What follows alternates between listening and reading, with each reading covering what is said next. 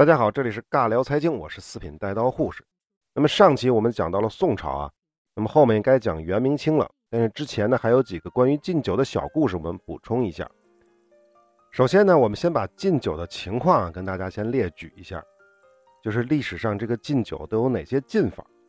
第一种就是比较绝对的，就是绝对禁酒，就是官营呢和私营呢都不允许，就是整个社会都不允许生产酒，也不允许流通酒。第二种情况呢是局部禁酒，这个在元代比较普遍，主要原因呢是有的地区呢粮食丰产，有的地区呢粮食欠收，那么肯定是在丰产的地方就不禁酒，在欠收的地方禁酒。第三种呢就是只禁酒曲而不禁酒，或者呢酒曲不是禁止的，而是由官府专卖的，那么没有酒曲呢酿酒就没法进行，所以官府呢是通过控制酒曲的方式，要么呢是彻底禁止酒的酿造和流通，要么呢就是通过专卖酒曲呢来收税，而且是一次性的收生产税。第四种所谓的禁酒呢就是实行国家专卖，就是酒可以喝，但是呢私人禁止酿酒，禁止运酒，禁止贩酒，禁止卖酒，大致就是这么几种方式，当然还可以再混合啊。历史上的禁酒呢是非常普遍的，我们之前说过，除了很多的政治原因之外呢，更多的情况呢是由于粮食的生产问题引起的。遇上天灾人祸，粮食紧张的时候，朝廷就会禁酒令。当然，如果丰收了，那么禁酒令自然就会解除。禁酒的时候呢，一定会有严格的惩罚措施。如果发现私酒，轻则罚没酒曲或酿酒工具，重则呢一直可以处以极刑。那最后呢还有一种很特殊的方式，比如有的时候呢它不直接禁酒，只是呢禁止酒的买卖，尤其在古代嘛，商品交换并不是很发达，所谓的禁酒呢只要把酒的买卖禁止住就可以了。但是呢如果你家里有粮食，有足够的剩余粮食，你可以在自己家里酿，但是呢你绝对不能拿出来卖。比如汉景帝中原3年的旱灾的时候就下过禁酒令，当时的禁酒令呢叫做禁沽酒，这个沽呢就是买卖的意思。唐肃宗乾元2年天下发生饥荒，也下令禁止过酒的买卖，但是丰收以后呢就取消了。那我们今天呢就讲几个中国历史上的禁酒的小故事。第一个要讲的呢就是这个三国时期的，这个三国的故事啊确实也特别多。第一个呢叫做豫江城奸，这个故事好多人都听过，就是刘备啊，刘备大耳贼。刘备刚入蜀的时候啊，为了筹措军粮，就颁布了严厉的禁酒令，禁止民间酿酒。《三国志·简雍传》记载过这么一段事儿：刘备呢和简雍在路上溜达的时候呢，偶然啊发现了一家农户家里呢存有酿酒的工具。刘备当时就大怒，准备就把这家人抓起来治罪。但是呢，旁边的简雍呢就觉得不合适，觉得刘备这么做呢过于严苛。就劝诫刘备，但是他呢没有直接的去劝他，而是指着路边行走的一对男女说：“哎，主公，这二人啊，欲将城奸，主公为何不治罪？”刘备就不明白了，什么意思？这大街上一男一女跟那儿走，怎么叫欲将城奸呢？简雍就说了：“此男女深藏城奸之气。”刘备一听就乐了。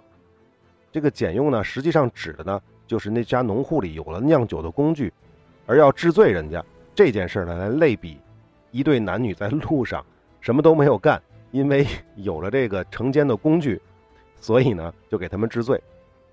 这个刘备听完之后就笑了，最后呢就将这个私藏酿酒工具的农户呢给放了。这个故事其实好多人都听过，我们就不多说了。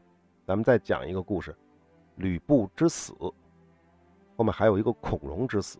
先讲这个吕布之死。这个吕布啊怎么死的呢？大家都知道，最后被曹操弄死的。我们讲这个三国财经的时候也被说过，吕布最后是被刘备和曹操的这个联军围在了下邳，是被困在了下邳城里面。当时呢曹操呢是掘了这个什么河我忘了，就把这个下邳城给淹了。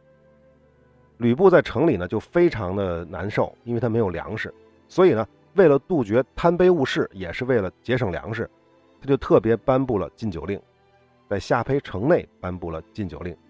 当时有一个大将，吕布的手下的一个大将叫侯成，他呢有50匹马被人给偷了，这个人呢准备把这些马呢就送给刘玄德、刘备同学。侯成知道这事儿啊，就非常的着急，就去追，结果最后还真把这些马追回来了，他非常的高兴。然后呢，为了庆祝呢，他就把自己私酿的酒啊给拿出来喝，并且呢还拿了一些呢献给吕布，以示庆祝。没想到这个吕布啊拿着酒啊不但不喝，反而看着侯成呢就生起气来了。我明明颁了禁酒令，你还私酿酒、私喝酒，还把这些人召集起来一起喝酒，这不是误事吗？就把这侯成啊和这相关的人等啊全都给打了。侯成这些将军们呢热脸贴了冷屁股，当然心里就非常不爽了，心怀怨念，所以呢就趁吕布睡觉的时候把他给捆了，然后开城门献城投降。最后吕布呢就被曹操给斩了首。也就是说呢，从某种意义上讲，这个吕布呢实际上是被自己的禁酒令害死的。但这只是一个玩笑话了，真正的原因是实际上吕布被困的时间太长了，有点发神经，所以屁大点的事儿都会招惹他，让他生气，他才会责打侯成的。这个不愿禁酒，只怨这个吕布的自控能力啊太差了。那么再说这个孔融之死，这个吕布之死和欲将成奸这两个故事好多人都知道，尤其是这个吕布之死在《三国演义》里都说过，欲将成奸好像在《三国演义》里没有。至于这个孔融之死呢，好像说的也不是特别的详细。那么下面就来讲一讲这个孔融啊所在的这个地区呢，就是魏国。这个曹操呢因为魏国的粮食问题啊，还有这个为了整顿这个民风，也颁布过禁酒令。结果这个禁酒令刚一搬出来，少府孔融，这个少府是他的官职啊，少府孔融就第一个跳出来反对。这个孔融是什么人大家都知道啊，是孔子的后裔，有一个著名的成语孔融让梨。而且这个孔融这个人呢本来也是一路诸侯，是和曹操平起平坐的一路诸侯，他的有一个外号叫孔北海吧，就是北海的太守还是郡守啊，具体的官职我忘了。他这个北海的这个位置呢相当于现在的山东一带。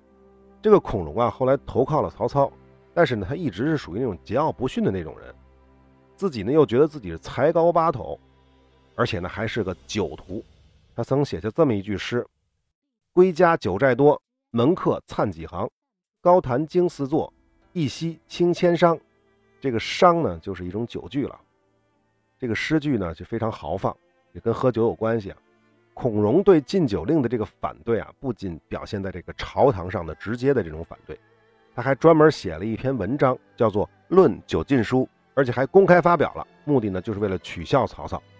他列举的这个方式呢特别有意思，他说呢，天上有个叫酒旗的星斗，地上呢有个叫酒泉的郡城，这个酒泉指的就是现在的酒泉，当时的西域呢也是在魏国的统治之下的。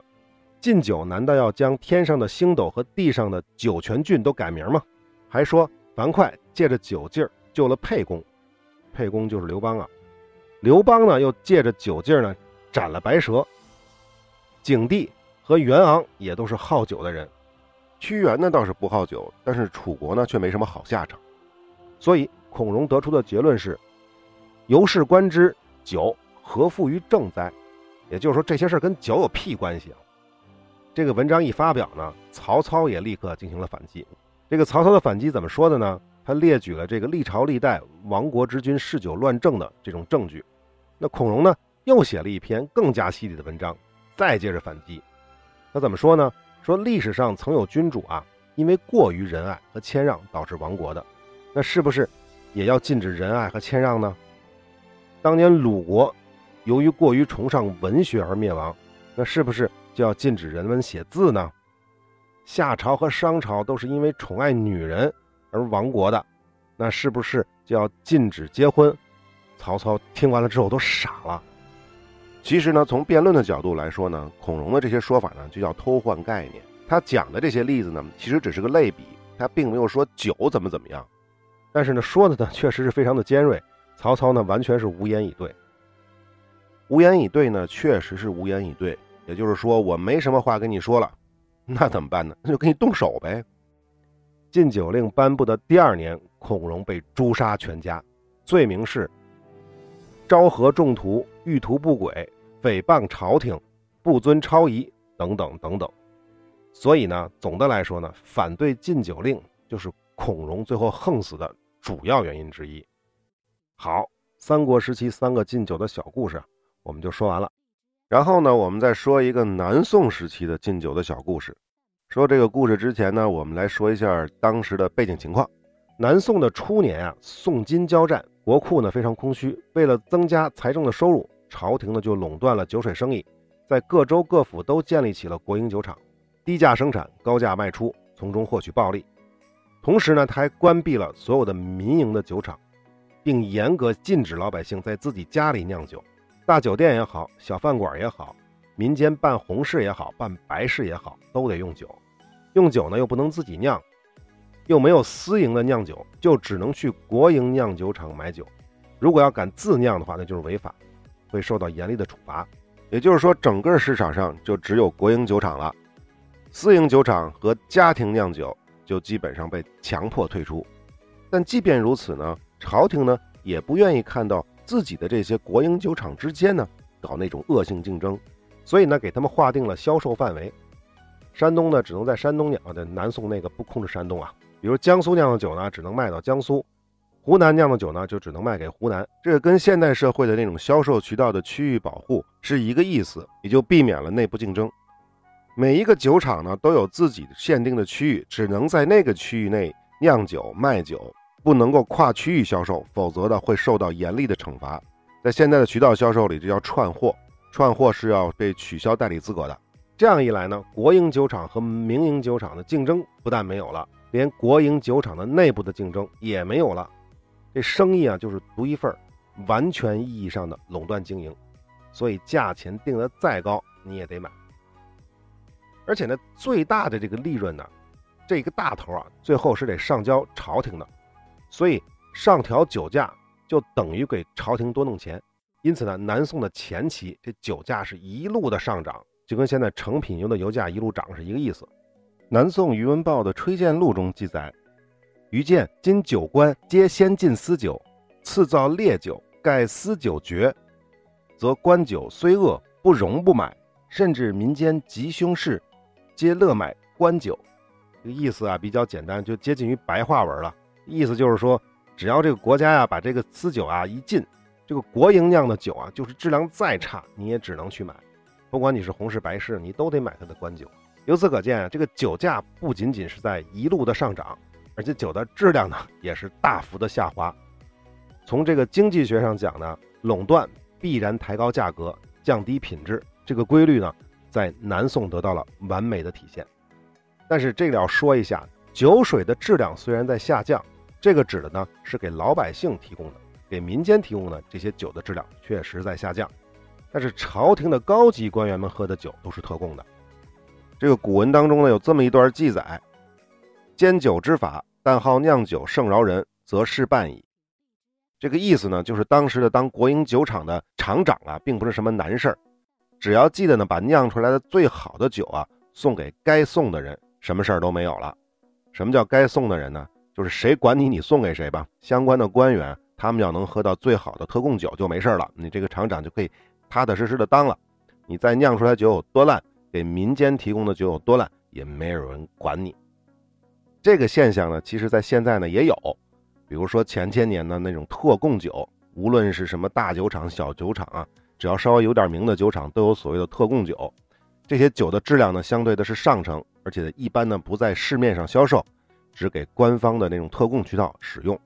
但这南宋的老百姓就比较惨了，第一呢他们喝不到特供酒，只能喝普通的烂酒。而由于垄断的生意太好了，各地的酒厂呢不思进取，普通酒的质量呢就越来越烂越来越烂。其次呢，国营酒厂的酒价呢又是跟房价一样的飞涨，哪怕是普通酒呢他们也逐渐的喝不起了。那怎么办呢？这个老百姓啊永远是不怕政策的，那上有政策下有对策嘛。朝廷不让私酿，那我为什么不私酿？我喝不起酒，我为什么不自己酿酒？所以当时有很多人就是偷偷的生产，一年呢酿上几十斤黄酒，他不卖，就在自己家里啊自己偷着喝。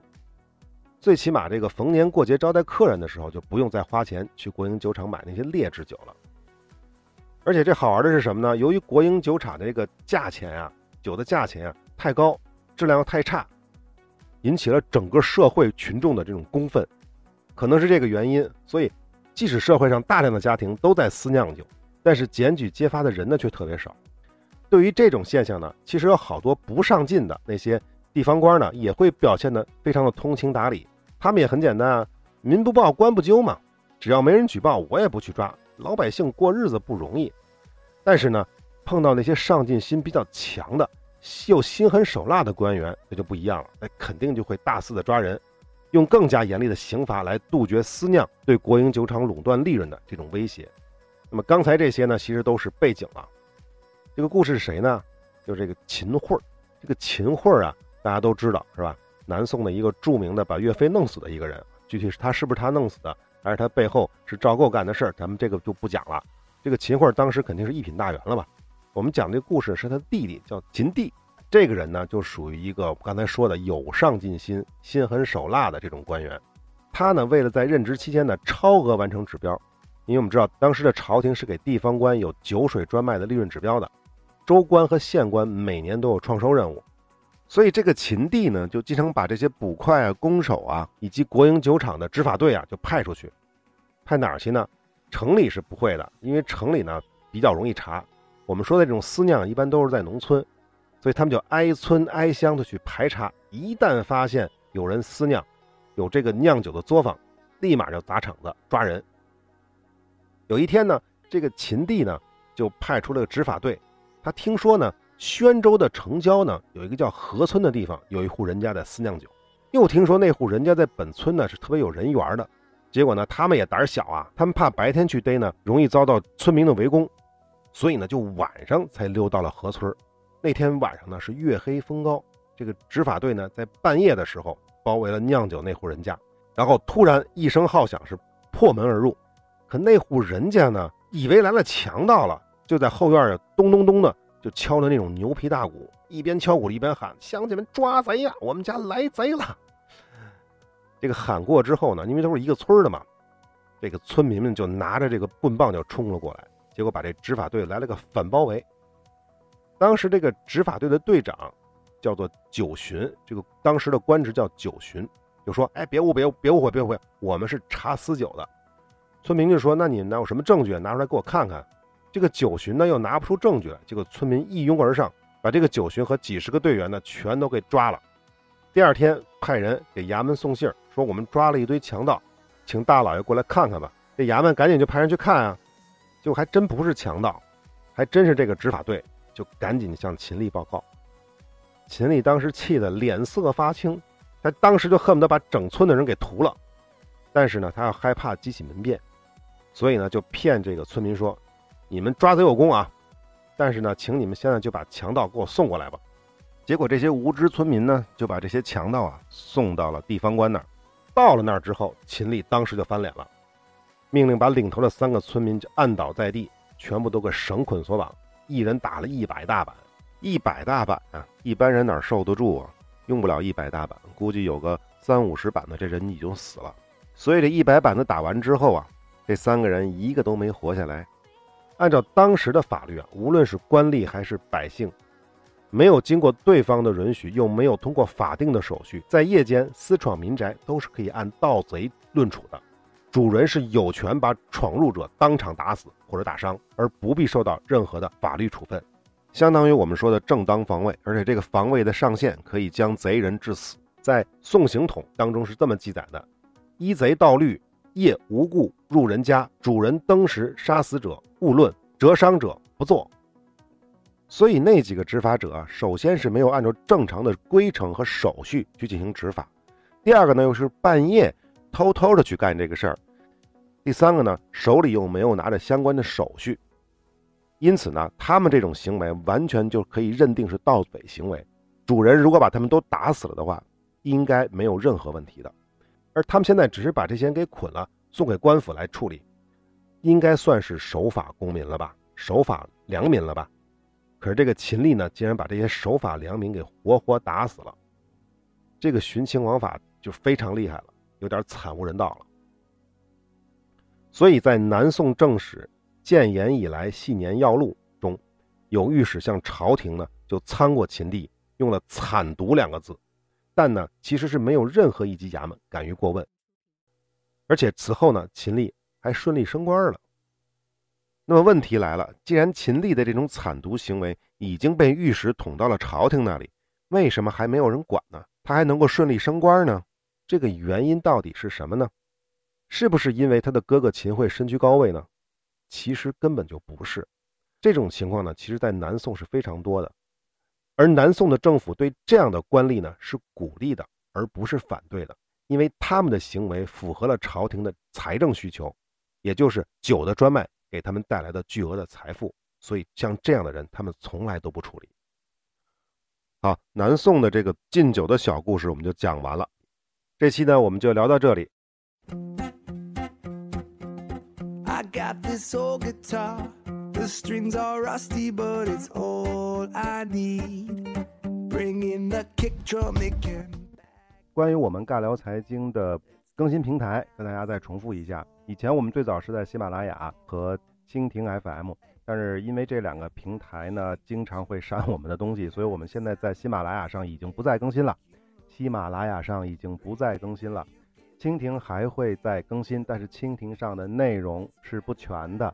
我们现在呢，新开的是在荔枝，荔枝上可以搜尬聊财经，尬聊财经，尬聊财经，荔枝上搜这个播单，或者搜我的主播的名字叫私品带刀护士，带是带来带去带走带什么的带。除此之外呢，还有三个微信公众号请大家关注一下。第一个是个人的公众号，就是四品带刀护士，这里面什么内容都没有，只是一个防丢用的这么一个号，大家找不到这个我们的节目了，或者有下架了，或者怎么样子的，从这个上面我都会发一些相关的通知啊什么之类的，平时不更新内容的，因为时间确实有限。